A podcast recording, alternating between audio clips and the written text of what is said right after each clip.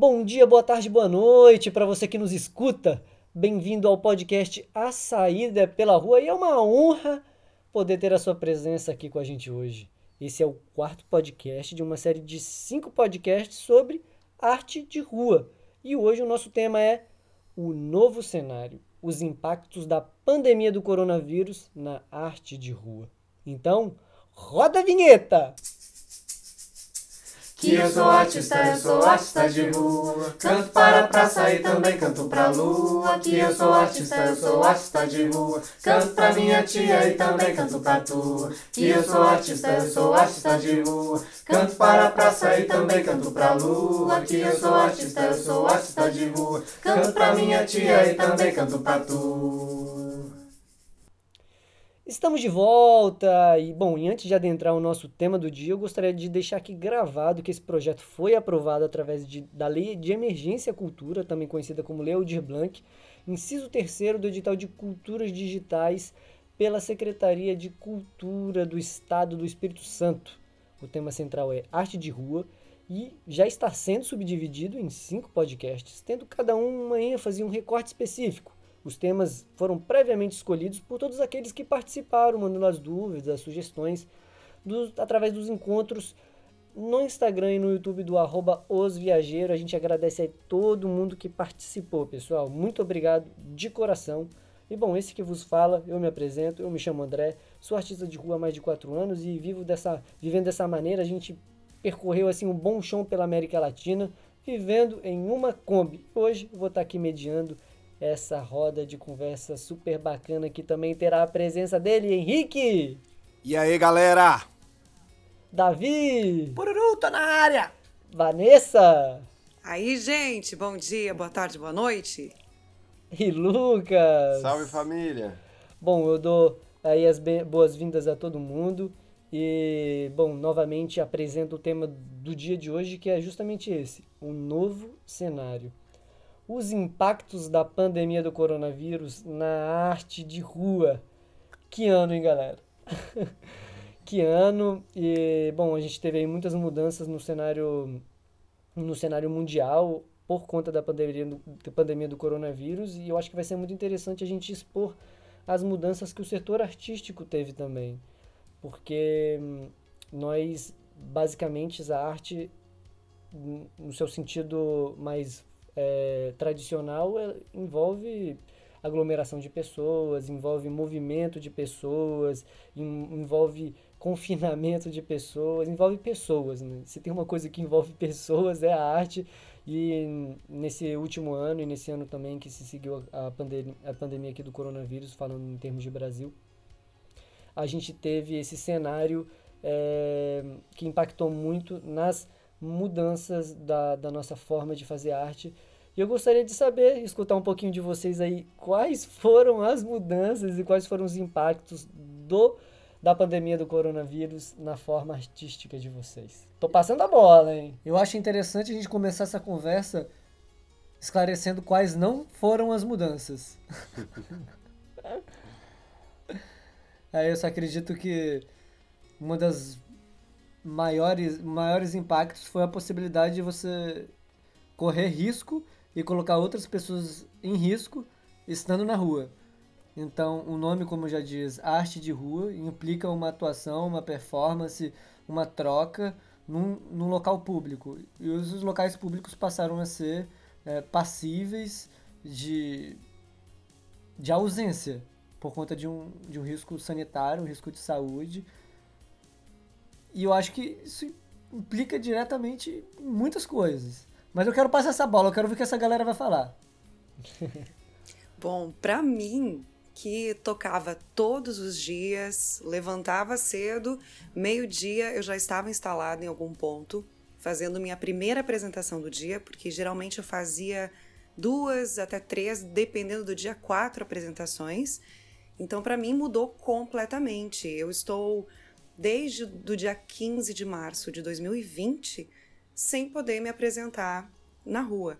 O que me fez primeiro ficar desesperada, sem saber o que eu faria, e esperando, porque a primeira notícia que tínhamos era que ficaríamos isolados por uma semana. E as minhas apresentações, elas geralmente aglomeram muita gente.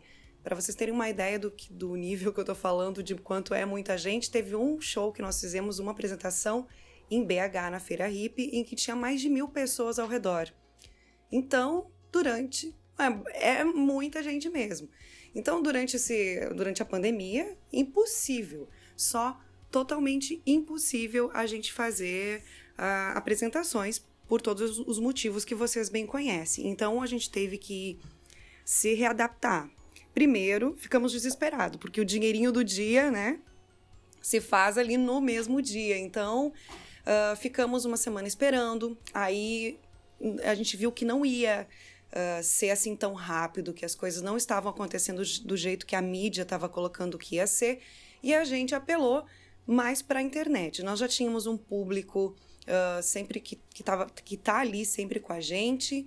E aí a gente começou a anunciar. A galera, então, olha, tiraram a rua da gente, que era uma das únicas coisas que o Bardo, né, meu companheiro, falava. Fada, não importa o que aconteça, uh, a rua nunca ninguém vai tirar da gente. Pronto.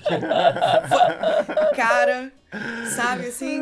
Nossa, a gente ficou desesperados. E agora, cara? Internet para nós nunca foi um, um, ambiente de dar dinheiro, né? Uh, então uhum. a gente ficou. E agora? Como é que nós vamos transformar isso tudo?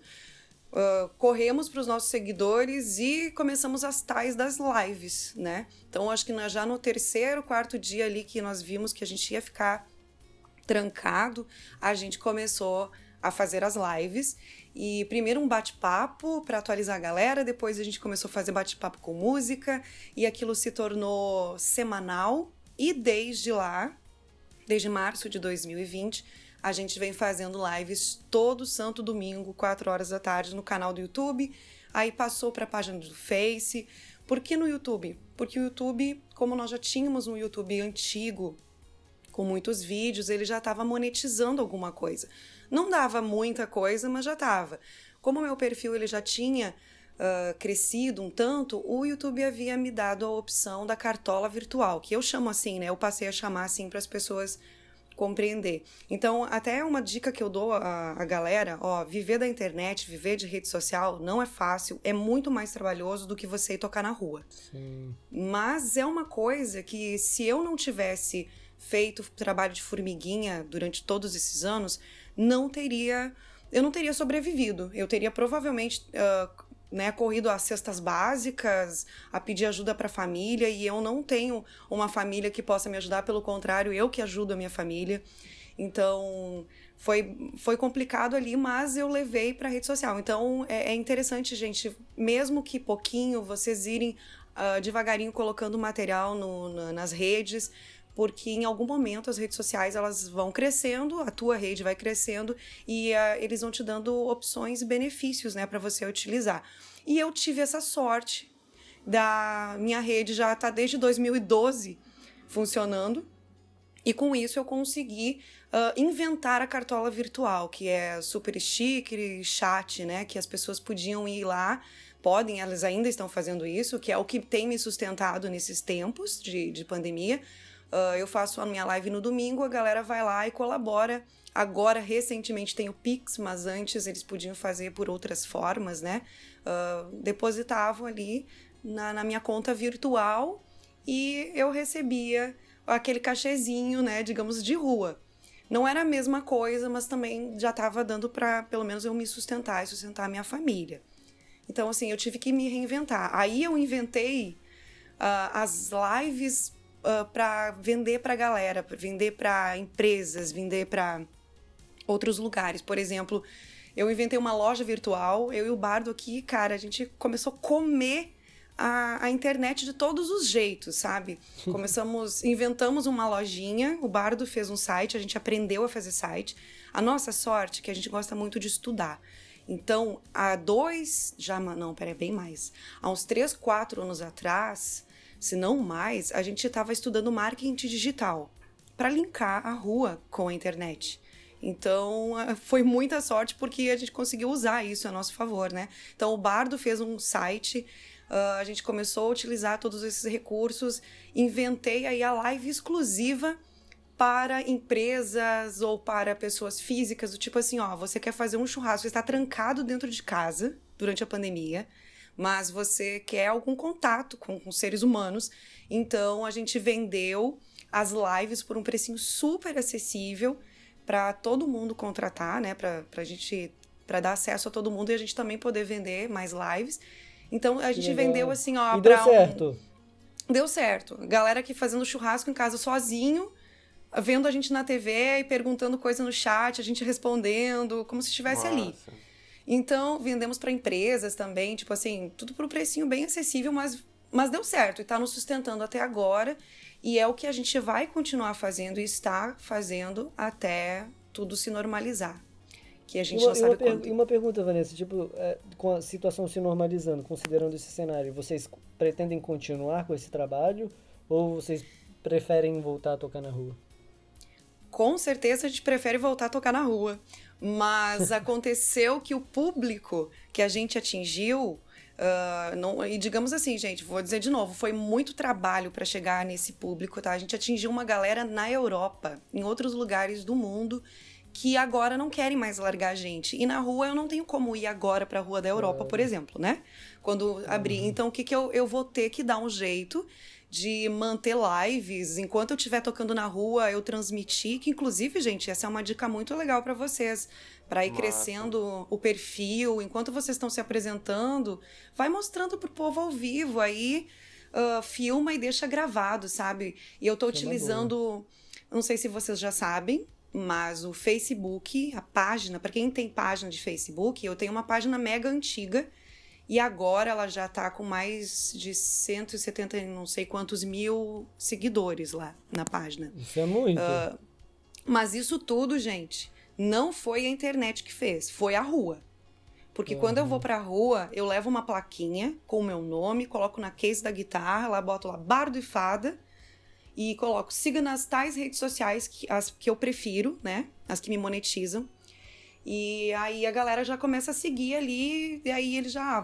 Porque como eu sou nômade e vivo na estrada, então ficou assim: ó, oh, vai seguindo ali na rede social em tempo real para ver qual é, qual é a próxima parada dessa aventura, onde é que vai ser o próximo show.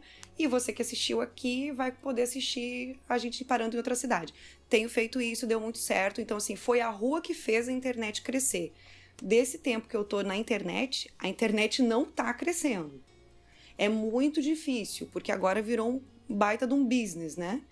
Então, uhum. mas ela crescia muito mais antes. E esses números todos, agora somando todos os números, eu tenho mais de 200 mil seguidores nas três redes que eu utilizo mais.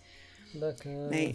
Legal. É uma forma. Muito massa. É. Eu admiro Tem... muito e me sinto muito privilegiado de estar aqui na sua presença Fada, Imagina.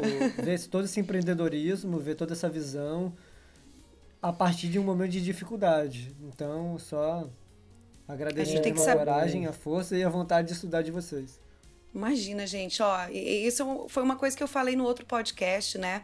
Quando a menina perguntou sobre como fazer, acho que, que ela não era uma uma boa vendedora. Nossa, fugiu a palavra agora que foi utilizada. É, daquela que perguntou do mangueio, né? É. Do mangueio, exato. É que eu não utilizo essa palavra, não, né? Eu não utilizo muito o mangueio. Mas enfim, ela falou disso e foi, foi era disso que eu estava falando, sabe? De uh, se reinventar. Você acaba. É meio feio a forma que eu vou falar agora, mas é a realidade. Você acaba se tornando um produto. Você tem que fazer uhum. uma, uma loja, uma vitrine desse produto. É o produto que você quer vender, ele é orgânico, é o que você ama, mas é, tem que saber se adaptar. E não é fácil. Tipo, eu tô sem dormir faz uns dias e fiz 500 quilômetros pra estar aqui falando com vocês hoje. Uau. Sério? Uau. Uau. Sim, cara, eu tô assim, ó. Inclusive, se a minha voz hoje neste podcast não estiver muito boa, vocês me perdoem porque eu fiz 500 quilômetros para dar conta de estar aqui agora, tô sem dormir e tudo pela música, pela arte e para sobreviver essa pandemia e estar tá na internet e depois levar a internet para rua e vice-versa. Oh, a gente se sente muito honrado, mas só desculpa que eu desviar o assunto assim, um título de curiosidade, mas por que 500 quilômetros, Fada? Porque ontem, na verdade não, anteontem, eu tive que fazer a entrega da minha Kombi, da minha casinha, né, ah, gente? A gente sorteou. Claro. Então, numa correria do cão, e olha só o azar da, da santa pessoa aqui. Uh, eu peguei um carrinho popular bem baratinho para dar conta, para não ficar a pé com as minhas filhas, porque eu não tenho onde morar agora. Eu tô aqui no apartamento uhum. de um fã. E aí a gente. É, eu tô aqui nesse apartamento e por uns dias, aí eu comprei esse carrinho. Na primeira viagem que esse filho da mãezinha fez, ele já me deixou na mão. Nossa. Então, é, aí eu comprei esse carro, enfim, uh, que é um, um carrinho popular, assim, bem baratinho. Uh, fui lá, consegui fazer a entrega na rede social, inclusive tá tudo ali no Instagram, a gente fez ao vivo, mostrou para todo mundo do mundo todo que nos segue mesmo, né? Tem gente na Europa. Tem um cara da Europa que comprou 30 números da rifa, tadinho, não ganhou. O cara ali comprou um número e ganhou. Aí fomos lá entregar, então nesse meio tempo eu tive que ir para um interior de São Paulo, do interior de São Paulo, fui, fui para o litoral norte de São Paulo, do litoral norte de São Paulo eu vim para o litoral sul que é onde eu estou na casa desse fã que está no, nos recebendo agora, com um detalhe que eu estou me recuperando da cirurgia no joelho, que eu quebrei o joelho num, num tombo hum. ano passado, né? Faz seis meses que eu estou me recuperando, então hoje eu tô um trapinho. Desculpa desviar a conversa toda aí. a gente Nossa, agradece aí eu... a malemolência de artista. Então, o Henrique, aí do seu lado teve tanta malemolência assim para se adaptar à pandemia também? Olha, nem um pouco em relação à Vanessa, viu? Mas fiquei agora. fiquei agora até sem jeito de falar, é, mas eu acho que Vanessa traz coisas muito importantes, assim, ela traz elementos aí, além de toda essa resiliência, essa busca é, incansável dela e do companheiro dela, né, e das filhas de, de é, se transformarem, manter o trabalho e buscarem outras formas de chegar no público. Mas para mim tem uns elementos aí que são muito preciosos para a gente entender. Um é a antecipação, que aí eu me relaciono com esse elemento e vou dizer já já porquê. Ela se antecipou, pensou antes, muito antes da pandemia até, em termos de estudo, de se preparar para o marketing digital, de entender que ela precisava movimentar uma rede social e movimentar as redes sociais, na verdade, da internet, para quando precisar ou para complementar a rua. E outro elemento que eu gosto de pontuar é que não adianta também ser a rede social pela rede social, a pessoa pensar, ah, então tá, não vou para a rua, vou fazer aqui minhas lives e trabalhar na internet. Esse conteúdo hoje já não se sustenta no sentido de que a gente está sendo bombardeado com tantos conteúdos que, que nascem exclusivos para a rede, que para o artista de rua, acho que a preciosidade, para o artista em geral, vou colocar assim, a preciosidade está em esse conteúdo que ele já tem uma organicidade, uma autenticidade, ele nasceu de um lugar que é de relação com o público, agora migrar para mais gente poder ver através das plataformas virtuais faz toda a diferença, ao meu ver.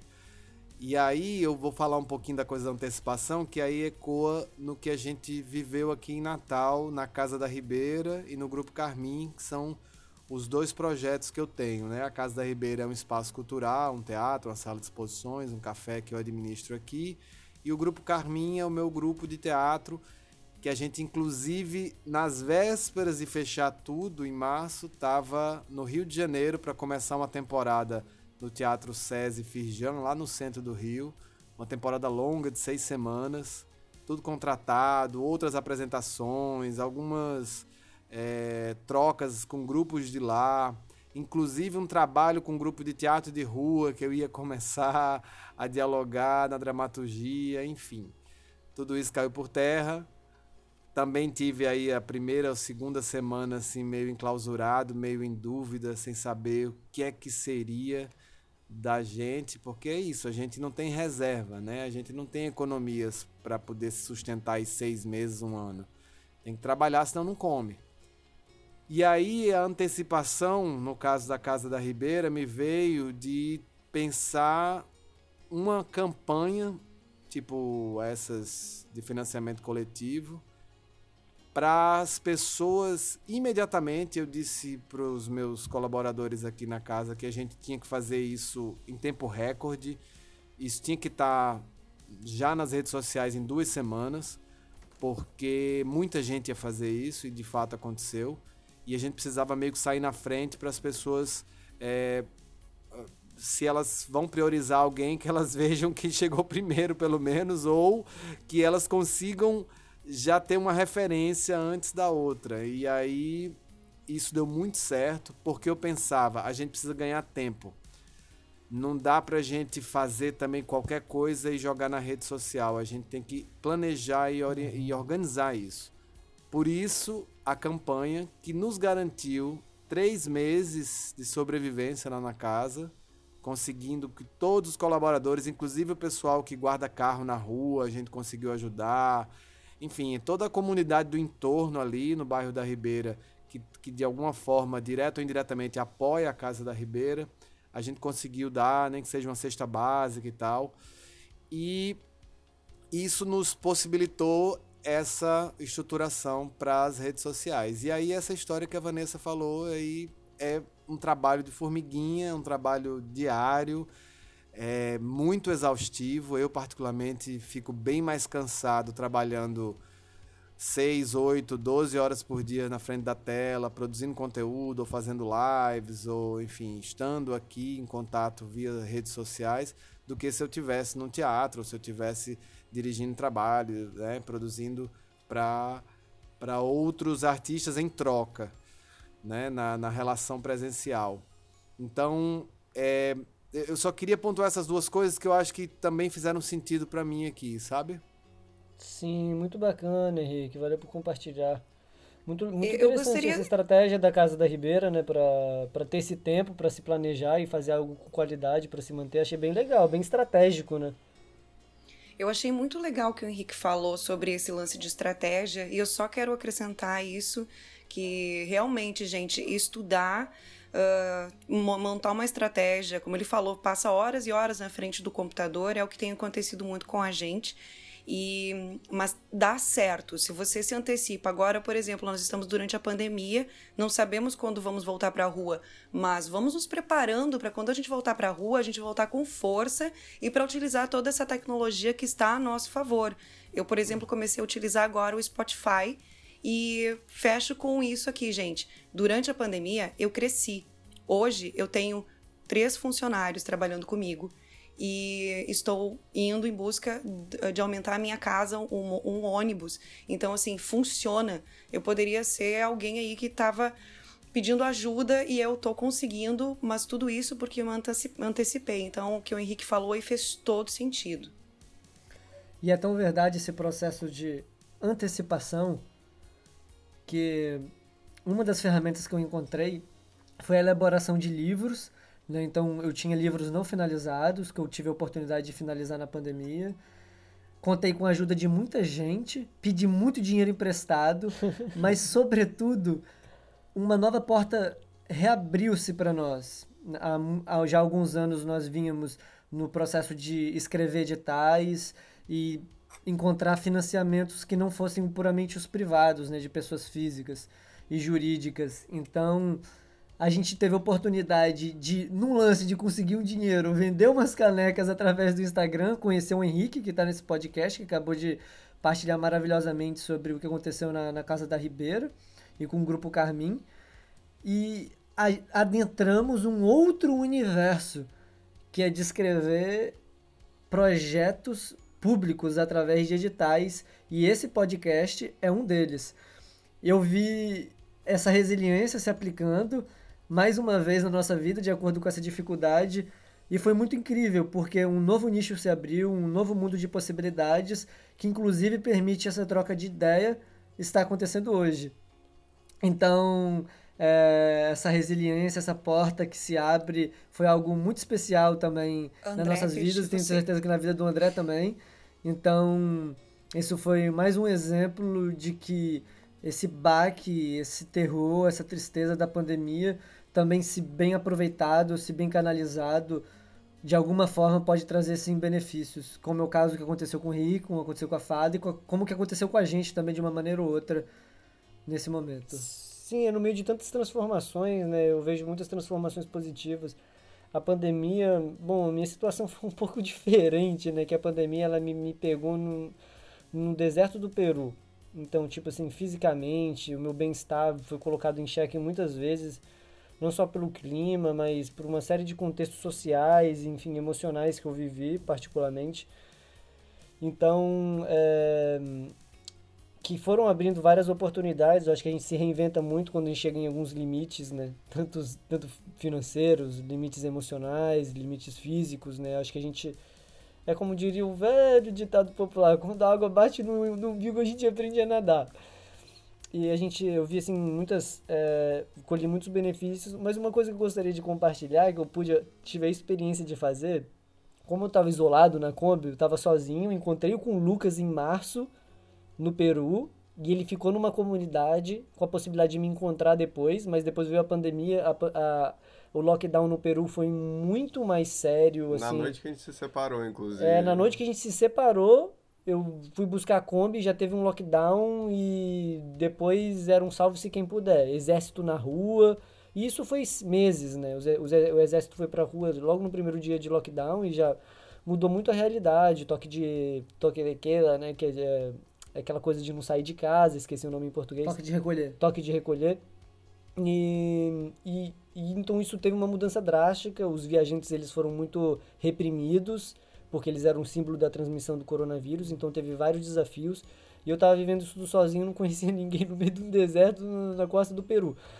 Mas eu tive a oportunidade, por ficar sozinho, de conseguir investir em uma coisa que eu queria fazer tempo, que era o desenvolvimento de uma performance, que eu acho que isso que é legal compartilhar, que é uma coisa que ainda nem está pronta, na verdade, mas já está meio caminho andado. Eu tive a oportunidade de estudar muitas, muitas e muitas horas é, de tocar saxofone e percussão com os pés ao mesmo tempo. Então, eu, eu ia, eu vou num carrom, sentado em, em cima de um carrom, com um pedal de bumbo, então, meu pé direito faz o grave do bumbo e o pé esquerdo, ele meio que tem um, um, um sapato amarrado numa, num pandeiro meia-lua. E, eu faço, reproduzo com a percussão, é, às vezes o baião, às vezes o samba, e às vezes até uma música pop, né? Mas ia acompanhando com saxofone. E depois consegui acompanhar com outros, com outros instrumentos, como pandeiro, como violão um pouco também. Então eu tive a oportunidade de. Eu, eu acho que o meu momento na pandemia foi menos de exposição e foi um momento mais de introspecção, tanto de escrever os editais e, e também de desenvolver essa, essa nova técnica que eu imagino que em algum momento do futuro é aquela semente que você vai colher em algum momento lá na frente, né? Uma performance diferente. Eu ainda estou trabalhando para ter um nível técnico suficiente para ser mais apresentável e a realidade no, no Peru e no, no Equador, num certo momento, foi bem diferente. Então, a gente podia, sim, fazer arte de rua. Depois de uns seis, sete meses, abriu essa oportunidade. E o trabalho aconteceu justamente por causa do nível de controle que eles tiveram num certo momento, é, a possibilidade de reabertura da, do comércio e, um, e, e o baixíssimo índice de contágios propiciou que a vida, por um certo momento, voltasse. Então, tive a oportunidade também de, de voltar a trabalhar com com arte de rua, que foi bem interessante. Então a realidade lá foi muito diferente, muito diferente aqui do Brasil. Eu estou surpreso assim de voltar e de ver que a gente está vivendo é, quase que um looping, né? É, o que foi muito diferente lá fora. E esses foram os meus impactos da pandemia. E eu, Lucas, quando, quando fomos acometidos né, pela, pela pandemia em março do ano passado. Eu estava no Peru também. Esse encontro que o André relatou, estava no Meco Aldeia. E fiquei preocupado com não poder voltar, as fronteiras se fechando. Acabei tomando um voo de repatriação para o Brasil. E cheguei no final de abril. E desde lá, assim, vivi um momento assim de muitos limites emocionais, financeiros e tal vivido um tempo de. Voltei para casa dos meus pais depois de 10 anos, vivendo de auxílio emergencial, que todo mundo sabe que não resolve nada, porque a, a primeiro momento não encontrei como exercer a arte. Eu estudei administração também, trabalhei três meses numa empresa. E eu moro numa cidade turística, se chama Pirinópolis. Quando a situação ficou mais controlada ali para novembro, dezembro, eu voltei a tocar em bar e restaurante. Não da maneira de antes, não com gente dançando, não com aglomeração. Pra gente que tava almoçando, jantando esse passado. E tenho vivido assim, exerço outras coisas também, estudei bioconstrução no Peru. Vez ou outra faço um forno, faço qualquer coisa assim. E, e, a minha maneira de se relacionar com a arte nesse momento pós-pandêmico, estou tentando investir o meu tempo no meu trabalho autoral, pretendo lançar alguma coisa. E trabalhando quando posso em Perinópolis, através de apresentações físicas ainda. Não, não voltei meu trabalho para a internet e ouvindo vocês falar dessa maneira assim me, me fez questionar muito o quanto eu preciso me envolver nisso também, né? Legal, tem que aprender com a fada, hein? É. e é bom aprender é mesmo, galera, porque nesse processo, até esqueci de compartilhar, que boa parte da pandemia eu passei lavando prato. eu estava no, no, Rio Grande do Sul, em Guaporé, na cidade Escola Aine, um polo de educação alternativa, libertária, muito interessante. Tava com planos de ir para o Uruguai e tive que retornar né, para o meu estado e, e, fiquei pingando de um estado pro outro, na casa de amigo, na casa de namorada, de, de um monte de gente. E uma única forma de remuneração na época eu encontrei de lavar prato mesmo. Então, eu honestamente aconselho o Lucas a investir na internet para continuar trabalhando com arte. Não que lavar pratos não seja uma arte, não que não seja digno, mas fisicamente é muito mais exaustivo do que exercer e se divertir tocando um violão. Se desenvolver, né? E se desenvolver artisticamente. É, e outra coisa que foi uma oportunidade que a pandemia trouxe foi de voltar a estudar, a ter tempo assim, para investir nisso, ter foco. Voltei a estudar violão fazer aula. Me, sinto que me desenvolvi muito como artista em performance nesse tempo. E eu acho incrível que de uma forma ou outra todo mundo, todo mundo cresceu. Todo mundo trouxe um ponto que se beneficiou de alguma forma. E eu acho isso um movimento interessante de resiliência humana. E eu acho que isso precisa ser celebrado também, mediante o torme a tormenta, o furacão, que a gente pode colher algum fruto positivo de exercícios e interesses passados. Acho que era Fala, isso Henrique. só que eu ia dizer muito rapidamente, que eu acho que se as pessoas é, entenderam o recado desse vírus educador, eu gosto de dizer assim, porque ele nos educou de várias formas, né? apesar de, claro, tem um contexto terrível dessa educação, que são as mortes, o adoecimento e, e várias outras consequências até econômicas, mas é que se a gente não entendeu agora, mais do que nunca, o recado que o planeta está nos dando e que a gente precisa mudar muitos parâmetros da nossa vida, e aí, voltando para fazer artístico, é profundo isso, porque a gente, mais do que nunca, faz as pessoas se religarem com elas mesmas através da arte. Para mim, a arte, mais do que nunca, está nesse lugar da religação, da reconexão das pessoas com a própria vida delas, não com algo que está externo a elas, algo que elas precisam ter materialmente ou se conectar, sei lá, de outra forma, mas é uma religação muito pessoal. E eu acredito que os artistas que buscaram compreender isso mais profundamente, estudar isso e encontrar inclusive outras possibilidades de chegar em outros lugares, como mesmo a Vanessa falou, né, da internet abrir para outros países, esses artistas, quando saírem da pandemia, se eles conseguirem entender esse recado, vão ter seus trabalhos muito mais potencializados. E o público é que vai ganhar com isso. Eu acredito. Boa. Muito bom. Até porque se o benefício não for do público, se for meramente exclusivo dos artistas, que já valeria a pena. Não prospera, né?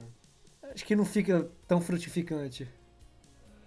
É isso, bom, e é com esse debate, com essas opiniões maravilhosas, que a gente vai chamar a nossa vinheta e a gente volta daqui a pouco. Então, roda a vinheta! Que eu sou artista, eu sou artista de rua. Canto para a praça e também canto pra lua. Que eu sou artista, eu sou artista de rua. Canto pra minha tia e também canto pra tua. Que eu sou artista, eu sou artista de rua. Canto para a praça e também canto pra lua. Que eu sou artista, eu sou artista de rua. Canto pra minha tia e também canto pra tu. Estamos de volta! Bom, e hoje a gente está num debate muito bacana. O tema do nosso dia é o novo cenário, os impactos da pandemia do coronavírus na arte de rua. E hoje, justamente, a gente está tendo nesse debate a presença do Henrique. Aê! Davi! Pau, pau, pau! Vanessa! Tô na área! E o Lucas! Salve, galera! Bom, eu acho que a gente está justamente vem debatendo aí sobre esse tema da, das mudanças e dos impactos. E uma coisa que a gente viu foi justamente a necessidade da união e da cooperação artística, que é justamente o que traz o nosso querido, bom, não se identificou, se identificou como coletivo de expressão artística, que é o arroba Patiuca Sonora. Patiuca, muito, muito, muito obrigado aí pela sua participação. E ele coloca o seguinte: não é fácil, por isso o coletivo é tão importante. A própria comunidade artística tem que se apoiar. Sim, esse, esse tema é muito, é muito relevante. Eu vivi isso na pele agora, um mês atrás, um mês e meio. O que aconteceu? Os artistas de Pirinópolis, a cidade que eu resido, houve um momento em que os decretos começaram a deixar que os restaurantes funcionassem, mas proibir que a música acontecesse, mesmo num formato simplista, assim como um voz e violão, mas trazendo a responsabilidade para o músico da, da transmissão do vírus. E deixou todo mundo voltar a trabalhar, mas não os músicos de bares e restaurantes, sabe?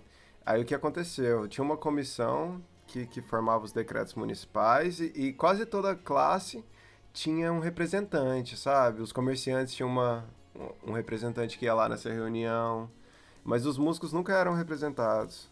Aí o que a gente fez? É, éramos uns 35 a 40 músicos lá, a gente fez um grupo no WhatsApp, elegeu um representante e começamos a ter uma cadeira nessa, nessa assembleia que formava os decretos. E com isso a gente pôde voltar a tocar.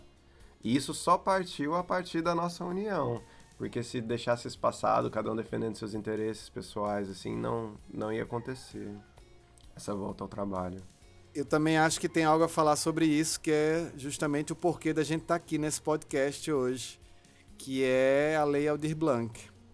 A Lei Aldir Blanc, ela não surgiu da vontade dos governantes ou desse desejo lindo de que a cultura e os artistas sobrevivessem nesse processo pandêmico, até porque eles não estão nem aí mesmo.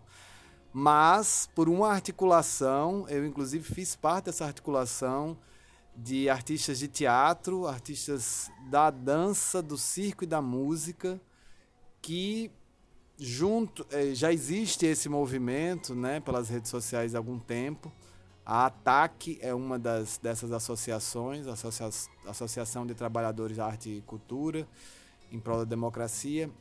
E esse movimento chegou junto da, da deputada Benedita da Silva, da deputada Jandira Fegali, de outros deputados que se juntaram em bloco para defender uma lei a partir do Fundo Nacional de Cultura, um recurso que já existe, que é esses 3,5 bilhões que estão destinados, foram destinados ano passado e esse ano espera-se que se renove, para capilarizar isso para artistas do Brasil inteiro poderem fazer, inclusive, podcasts como esse.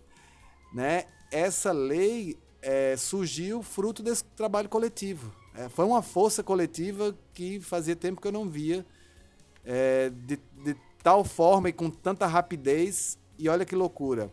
A gente conseguiu articular isso de março a maio. Essa lei foi aprovada em maio de 2020. E esse recurso só chegou na gente em dezembro do ano passado. Para você ver assim como é muito moroso o processo. E é, eu fico pensando, gente, é quase um ano sem auxílio, é quase um ano sem assistência nenhuma como é que a gente sobreviveu, né? Tá aí, a gente falou um pouco aqui já nesse podcast, mas era para ter sido muito mais rápido, não era uma lei emergencial, né? Mas enfim, hum. se não fosse o coletivo, nem isso a gente teria. Sim, verdade, Henrique. Muito bacana, é muito simbólico, né? Ainda que enfrente engessamentos né, e demoras e processos burocráticos, mas acho que é tudo muito simbólico e a gente espera de, de verdade que, que seja um, bom, para a gente que está começando, de certa maneira, é muito, é muito motivante, né? Já, já começar, vamos dizer assim, nesse, nesse tipo de cenário, onde já existia uma luta e, bom, agradeço, agradeço, espanhol, eu agradeço você pela, pela luta e pelo, pela participação junto à comunidade artística e junto com as associações que você participa e também as que você citou, né? Acho que a classe em geral para já chegar nesse momento e tá inicializando, iniciando a, a caminhada artística, já sendo beneficiado dessa luta e desse trabalho de outras pessoas que vieram antes. E eu espero que realmente a Aldir Blanc seja um símbolo é, não de, de, de disponibilidade de recursos por conta de uma catástrofe, mas de uma nova visão é, para para a importância da arte, para a importância da cultura, que como a gente já falou aqui anteriormente, sem isso provavelmente o povo não ia ter sobrevivido sem acesso à arte, sem acesso à cultura. E bom, meu povo, gostaria de agradecer a presença de todos vocês. A gente termina por aqui o nosso quarto e penúltimo podcast. A gente se despede e depois da nossa despedida a gente vai ter uma apresentação dele, Henrique. O que, que você preparou pra gente, Henrique? Ah, eu vou dizer que é surpresa. mas como eu não sou, mas como eu não sou, como eu não sou da música, como eu não sou da música, eu vou trazer palavras, eu vou trazer um texto que eu acho que vai tocar aí as pessoas. Massa, muito obrigado, Henrique. Então a gente se despede. Muito obrigado a todos. Até o próximo episódio. Aê! Aê, Muito bom. É isso, Henrique Fontes.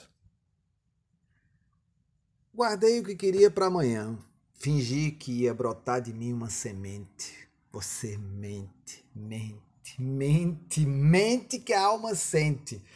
Sensata alma que no fundo não guarda mágoa, maltratada, desprezada, inferiorizada, lata a alma, recebe e cala, então você, eu que guarda, guardo, já entendeu o recado. É isso. É tudo muito pequeno. É pouco remédio e muito veneno para uma alma que acha que vale a pena, que sente que podia não ser pequena, mas mente, mente, mente, mente que o corpo todo sente. Tá agora olhando para ontem, se iludindo de amanhãs. E o agora fica para quando? Passa já, tá passando. É desse jeito que você, eu, quer, quero passar? Sentir como você se sente é preciso? É isso? Aceitar esse açoite dia e noite, olhar para esses engravatados rolando dados e matando gente inocente, vendo a vida valendo somente o que eles mentem. Mentem, mentem, mentem que toda a gente sente. E você se senta, aceita, e do fundo da sua alma mesma, você eu mente, minto, mente, minto, mente, minto, lo sinto. Verás um dia em que não foges à luta, pensarás uma hora frear o luto, sonharás com menos real devido, desejarás mais um minuto de vida, pois acorda Abra os olhos, se sente, levante-se, calce e limpe essa mente. Não deixe que ela minta, não aceite o que não sinta, não pare diante da chacina. Na dúvida, se mexa, na pressa, respira, na dor, acolhe a queixa, no amar, confia. A hora chegou, a maré já encheu teu coração, já cobrou, esse tempo é teu. Olhando para dentro, agora entendo, finalmente o que preciso é que não seja somente, somente, só. Que seja com calma, com alma. Alma. É isso.